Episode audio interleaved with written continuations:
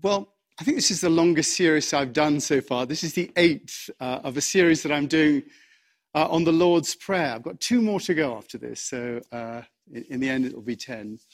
Um, and I've done, really been doing this series um, because I just I feel the Lord's Prayer is such a, a wonderful thing to, to, to deal with. Um, and I said before that um, I was taught about 30 years ago that it wasn't just something that the Lord's Prayer is not just a, a, series of words that we sort of say off in services or when we're in trouble. Uh, you know, it, it, tends to get sort of downgraded to a mumbled thing. Uh, but actually, um, John Pettifer, a, a theological teacher, uh, uh, gave me this idea that the Lord's Prayer is actually a combination lock. And that if you turn that combination in the right way, it's a combination lock to open the gate to eternal life. And that if you actually follow through the attitudinal thoughts that are in the Lord's Prayer, it puts you absolutely in the right place to open your heart to that experience of eternal life. Um, and I'll just do a quick uh, previously on, uh, as I've done before, which is to say that the way that it works is, is just that each affirmation leads you to the next place. So saying, and the way that the Lord's Prayer is done in this version is slightly different. I put it on your service sheet so you can have a look at it if you want to. Um, but it starts, Father of us. And that is the acknowledgement of other. You acknowledge the fact that it's just not you and nothing else, that there is an other, that, that there is something greater than ourselves that's, that's there.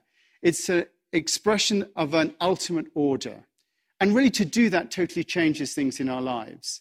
Once we acknowledge there's another, then it all becomes how do you cooperate with that other? Because there is one that exists, supposedly. So, Father of us, the existence of other. Father of us, and, and it's, a, it's a collective thing as well. We're all equal within that. Father of us, the one who is in the heavens. And it places the, the actual existence of that other within us. Jesus said, The kingdom of heaven is within you. And therefore, when you say, Father of us, the one who is in the heavens, we're saying, that it's right here, right now, and that we are like a, like a sponge at the bottom of the ocean. That, that spirit is all around us and within us. Father of us, the one who is in the heavens, hallowed be thy nature. Uh, our only response as a creature to a divine being is to hallow it, is that worship. So it's the humility that's needed. We need that humility. Father of us, the one in the heavens, hallowed be your nature. May your kingdom come. May this all be resolved in, in the final moments. May we move towards that. May your will be done as in heaven, so on earth. In other words, may I give up my will to that greater will. May I be a part of that. Give us this day our bread from above that gives our whole life meaning. Show me what it's about. Enlighten me. Enable me to be a light person within this, to dance my life. Cancel our debts as we cancel the accounts of those indebted towards us. Let me forgive myself and also forgive those around me so I can be completely free. And let us not be led into temptation, but rescue us from evil, which we're going to talk about now. You know, enable me to let go of my desire to control, and may, may I not be the effect of others' desire to control me. For the kingdom, the power, and the glory are yours. An affirmation of Everything comes from that source, now and forever. And it is an eternal nature. And we open ourselves to that eternal nature. So that's the way it actually works in terms of the way that the, the actual words work. And they, each one opens you up. And it's a lifetime's work, as I said before, you know, to do that. But it really does give you that place. And, and, and last week we talked about forgiveness. Cancel our debts as we cancel the accounts of those indebted towards us. And today we're addressing let us not be led into temptation, but deliver us from evil. And you know, there is only one temptation. There is only one temptation. And that temptation is the temptation to make things go the way that we want them to go. To, the temptation of our ego to actually try to control things rather than allow our lives to flow with that life force. And the reason that these two phrases are joined together, let us not be led into temptation, but deliver us from evil, is that the only evil that anyone can do is to try to force things to go their way. That's really the only evil you can do is to try to force things to go their way rather than allowing their lives to flow with that life force. In other words, this line is saying, May I not do evil, and may I not be the effect of the evil of others. That, that's what this is saying. So it's really following on from May your will be done as in heaven, so on earth. In other words, you know, I let go of my will to that greater will. And also give us this day our bread from above that gives our whole life meaning, in that it's about giving up to that flow of life rather than trying to affect a particular outcome, which is what we're always trying to do. Um, as it says in the Tao Te Ching, fill your bowl to the brim and it will spill. Keep sharpening your knife and it will blunt. Chase after money and security and your heart will never unclench. Care about people's approval and you will be their prisoner. Do your work, then step back. The only path to serenity. Do your work, then step back. The only path to serenity. But you know, if we're honest, our temptation is to try is to try and fill our bowl to the brim, to chase after money and security, and to get people's approval. I mean, you know, that, that seems to be the way of the world. So that's the sort of sense of that, that temptation. And then we get on to evil. And of course, evil is a strong word. We use it in today's culture. We use the word evil in today's culture to demonize people.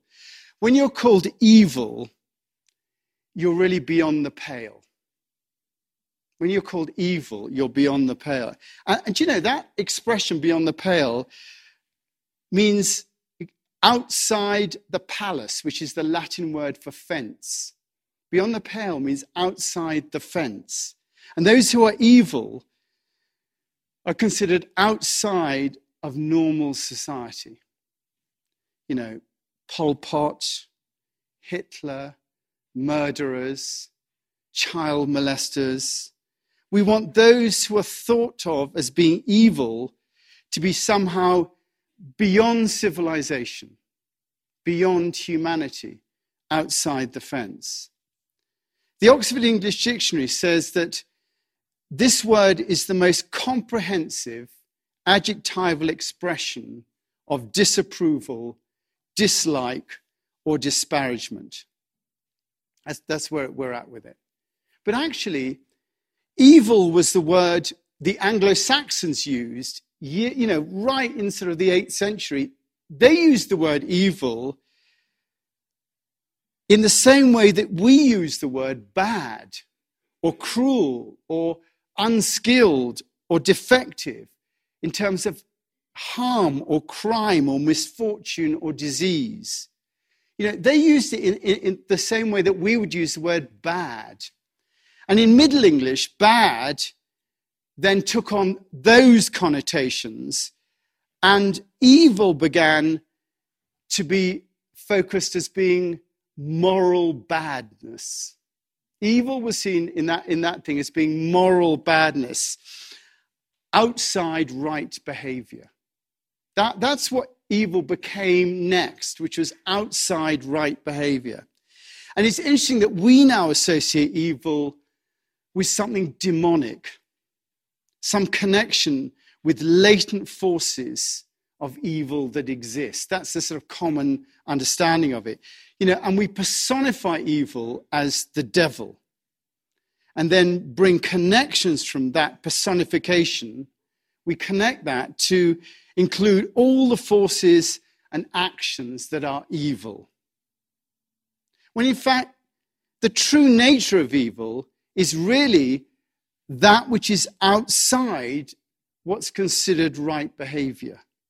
And in the spiritual sense, that's selfishness, acquiring for ourselves rather than the general good. It's acquiring for ourselves rather than the general good. In other words, going against the idea of thy will be done and instead have my will be done. And it might seem a strong use of the word evil to characterize personal willfulness, but that's because we've exploited the concept of evil in a way that utterly condemns behavior rather than the, the older use of the word, which simply was used as a word for, for that which was considered outside right behavior. There's a difference between demonizing and that which is outside right behavior. And now we have, you know, the devil and all the hordes and evil principalities and powers and fear that we seem to be ranged against. But if you go in that direction, it's completely against that concept uh, that we've talked about here before of non dual consciousness. Non duality means not two, or one undivided without a second. As the dictionary says, non dualism primarily refers to a mature state of consciousness in which the dichotomy of I thou is transcended. And awareness is described as centerless and without dichotomies. In other words, the whole idea that all of reality is of one, and that we in here, the idea that we in here are separate from everything out there is an illusion. And we've talked about that a lot. And if you have that idea of non duality, you can't have this idea of there being a devil or an evil power. We think we're separate by the virtue of the fact that we feel separate. You know, I can feel my hands and my body. I can see you're separate out there. And non duality suggests the idea of one unity of consciousness, one form of life, one being that is expressed in many forms with many heads and many bodies that although we feel that there is me and the rest of you out there, in reality there is this idea of one, and that includes what we think of as our inner reality and what we think of as our outer reality. Basically, they're fundamentally connected. And to see one as separate from the other, the idea of this is that's an illusion. And that's the concept of non duality, and it's the central idea of the interconnectedness of all things and of evolution being a function of the evolution of consciousness. That all comes together in one idea. So, if that is a reality, then how can be, there can be some demon out there that's out to get us? As it says in the Tao Te Ching, and I think this is such a telling phrase from the Tao Te Ching think of your enemy as the shadow that you yourself cast. Think of your enemy as the shadow that you yourself cast. When you think like that, then it puts our ideas of who is evil and who is good in a completely different light. No one is beyond the, pal- the pale. No one is beyond the fence because there is no fence to be beyond because there is that sense of oneness. And those ideas of the devil and the forces of evil, they run so deep in our culture. They run so deep. I'd want to say, you know, myself that, you know, that there is no such thing as the devil. In the same way that I want to say that there's no such thing as God being an old man in the sky. Just as civilizations have seen God as a part of their own logic, you know, they've made God in the image of their logic. You know, he's either a chariot that goes across the sky, the sun, or living on Mount Olympus, or being an old man in the sky. You know, so we create the devil out of the same sort of logic that creates all that stuff. We think it's rational to think of the devil because of the Holocaust and X and Y, and it all fits together and things like that. And therefore, we believe that there is a force for evil. And believing in it, we give it power in our lives. You know, we create rituals, we assign blame, we explain our world away in terms of an evil power because, you know, we don't have to take responsibility for it. It shifts the responsibility for evil away from ourselves and onto something else. Whereas in reality, your enemy is the shadow of yourself. We have to take responsibility for the moral badness, evil, that exists in the world. The ignorance that leads to a lack of right behavior. You know, we get the society that we deserve. You know, we get the governments that we deserve. We get the planet that we deserve. And it's up to each of us to realize that and to individually take responsibility for it. And you can say, well, I can't make any difference, but that's for another sermon. You know, I've talked about that, and you can. But it is us for us to take responsibility. And you know, it's all about education. Educare, to bring out. Why do people do things that don't work? Not because they're bad and wrong, but because they've not been able to see the efficacy of right action. That's the reason people do it. It's a function of education and not morality. And compassion for that lack of education is what's needed, not demonization. It's compassion that's needed, not demonization. And it's interesting that, you know, in the original Aramaic texts, they don't have that reference to evil. In the original Aramaic text, they just have the words, let us not be led to the time of trial. That's what it has in the original Aramaic, and it was added later on, the, the idea of evil one and, and all that sort of business. And of course, that trial is the trial of letting things be rather than trying to make them go our way. So let us not be led into the time of trial and let us not be led into temptation, is us asking that we remind ourselves to be open to the will of that universal mind rather than forcing our agenda on life. Again, as the Tao Te Ching says, do you have the patience to wait till your mud settles and the water is clear? Can you remain unmoving till right action arises by itself? The master doesn't seek fulfillment, not seeking, not expecting, she is present and can welcome all things so, Father of us, the one who is in the heavens, hallowed be your nature. May your kingdom come. May your will be done as in heaven, so on earth. Give us today our bread from above that gives our whole life meaning. Cancel our debts as we cancel the accounts of those indebted towards us. And let us not be led into temptation to fiddle around, but deliver us from evil but let us not be the effect of the behavior of others. All of it's leading up to asking us for the courage to live the life that's set before us and cooperating with the universal mind rather than trying to control life ourselves.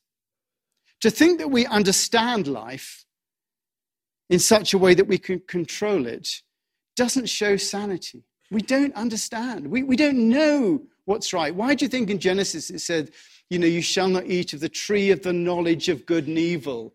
You shall not eat of the tree of the knowledge of good. It's not up to us to know. Life is infinitely more complicated than we can ever imagine. And so the only way to play the game of life is to discover what the rules are, not to try and dictate the rules ourselves in an attempt to beat the system. It's interesting to notice that even you know, the wealthiest men in the world gradually turn mad under the issue of control. You know, Howard Hughes can control anything he wanted except microbes. And that's what got him. He ended up isolated, padding around his room on tissue paper, terrified that he'd be contaminated in some way. And that's a logical extension of trying to control the game of life. Life is already in control. Our free will is to decide whether or not we cooperate with it and yet we're tempted to control it. And finally, it's, it's interesting that this temptation, you know, was put into Jesus' life as well when he went into the desert. And he was given three temptations. Always good to look at when you're looking at it. You know, the three temptations he was given. First of all, if you are the Son of God, tell these stones to become bread. That was the first temptation. If you're the Son of God, tell these stones to become bread. In other words, be a magician play to the crowd, get their approval by giving them what they want. You can create anything you like, you know. You can do that. So it's the idea of, of having people approve of you completely. And then the second one if you're the Son of God, throw yourself down.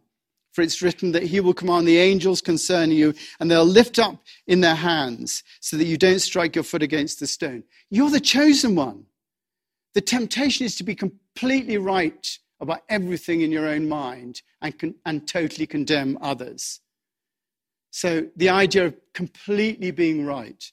And finally, the devil took him to a high mountain and showed him all the kingdoms of the world and their splendor. All this I'll give to you, he said, if you will bow down and worship me. Jesus refuses to take control for himself by bowing down in any way to the world. He completely lets go. Simply put it, that third temptation is the need to be in control, to be aligned with the power and the money. It says in the Buddhist Dhammapada, it says, do not turn away what is given you, nor reach out for what is given to others. Give thanks for what is given to you, however little. Why miss what you do not have? Let's pray.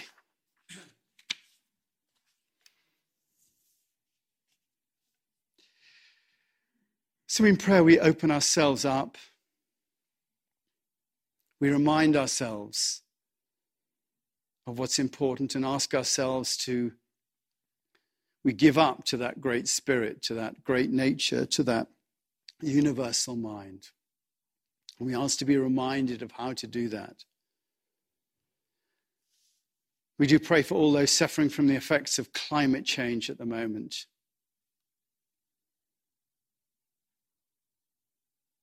And that our world will continue to wake up to this issue. That individually we may respond appropriately to the cries of those around us. We pray for those who are suffering from weather issues, suffering in war zones. Pray for conflict areas, that there'll be resolution and peace. We pray that soft hearts be put into our leaders, that they may be leading us through the path of love, that you may work through them. Pray for those who are in prison, who are homeless, who are hungry. We pray we may be appropriate to our world. Pray for those who are ill in hospitals, those caring for them. Particularly Pray for Jeannie Waller suffering from cancer. Rita Hunter suffering from Lou Gehrig's disease. Heather Morrow recovering from brain injury. Haley Dart recovering from a stroke. Robert George recovering from shoulder surgery. Pat Smith with cancer. Patricia Overton having foot surgery this week. Pray for Heather Vesey and the family of Joy Lancaster, who died peacefully on Sunday. Pray for Connie Marino Weber and her family on the death of her husband, John Weber, in a flying accident. John and Connie were friends of the chapel for many years. Pray for the family of Jean Austin, mother of Amy Maron, who died on Wednesday. We just ask that love in the universe is sent to all these people and their families. In Jesus' name, amen.